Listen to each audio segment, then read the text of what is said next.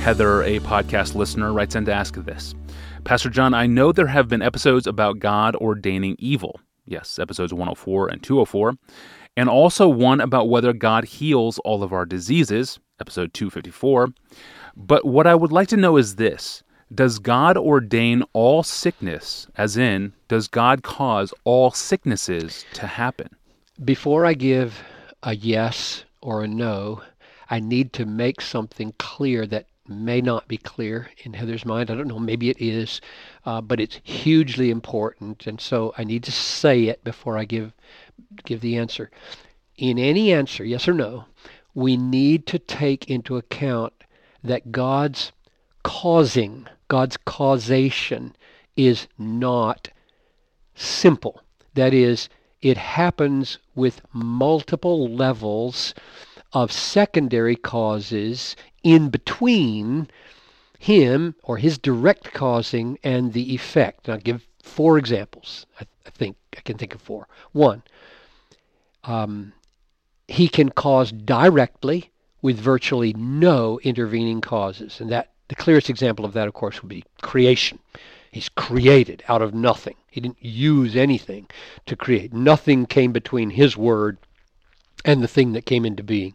Number two, he can use physical means where the direct intervention is further back in the chain. For example, um, Acts 12:23, since Herod did not give praise to God, an angel of the Lord struck him down, and he was eaten by worms and died.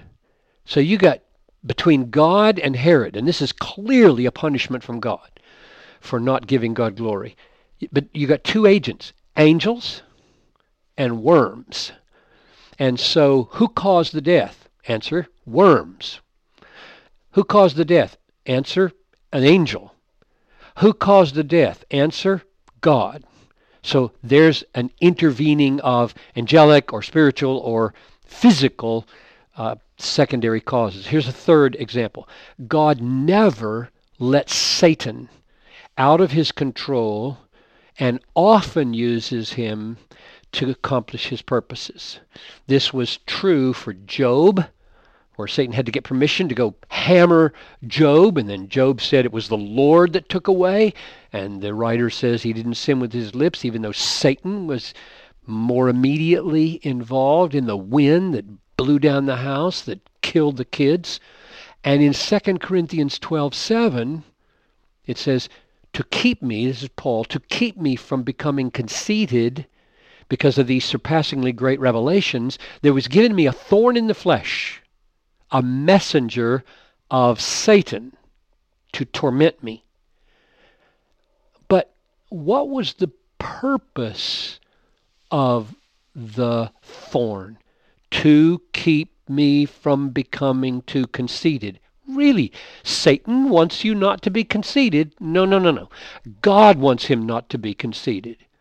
And Satan happens to be the instrument that God is using in this thorn to keep Paul from sinning.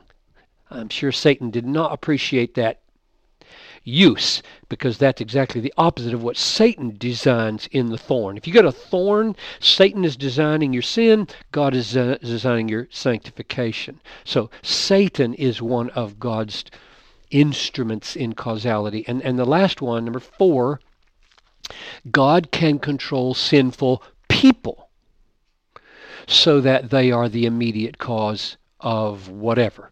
Um, this this was the case with the crucifixion of Jesus. Herod, Pontius Pilate, is Acts 4:27.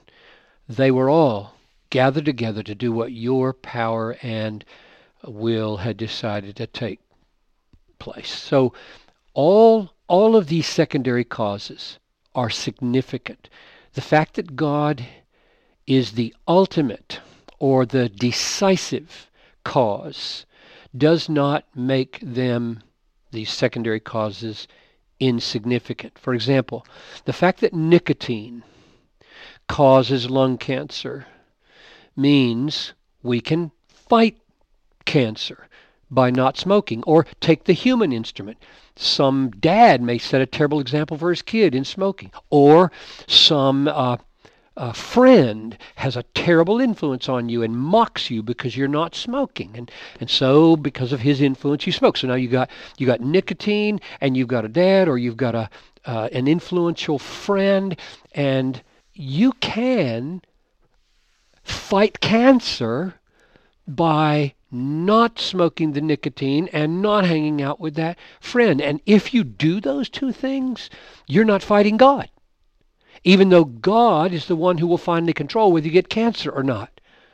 So, to, to say that there are secondary causes is very significant because we can fight those causes. I think it's totally right for um, millions of dollars to be invested in looking for a cure for HIV AIDS or cancer or malaria or polio uh, or leukemia or anything like that because those are those are immediate there, there are immediate physical causes probably behind each of those and to fight those secondary causes does not mean we're fighting god. God can override or submit to that and he would not be jeopardized in his sovereignty at all. So my answer to uh, heather's question is yes.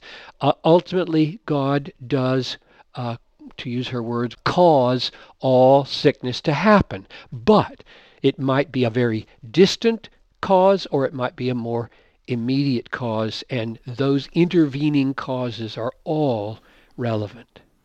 Yes, thank you, Pastor John, and thank you for listening to this podcast, and thank you for the very good question, Heather. If you have a question for Pastor John, please email it to us and ask Pastor John at desiringgod.org. Before you ask your question, scan through the other 280 plus episodes in the Ask Pastor John archive to see if your question has already been answered. Those episodes are most easily found in the free Ask Pastor John apps for the iPhone and the Android, and be sure to update your app to get all the new features that make it really easy to search and browse all those episodes.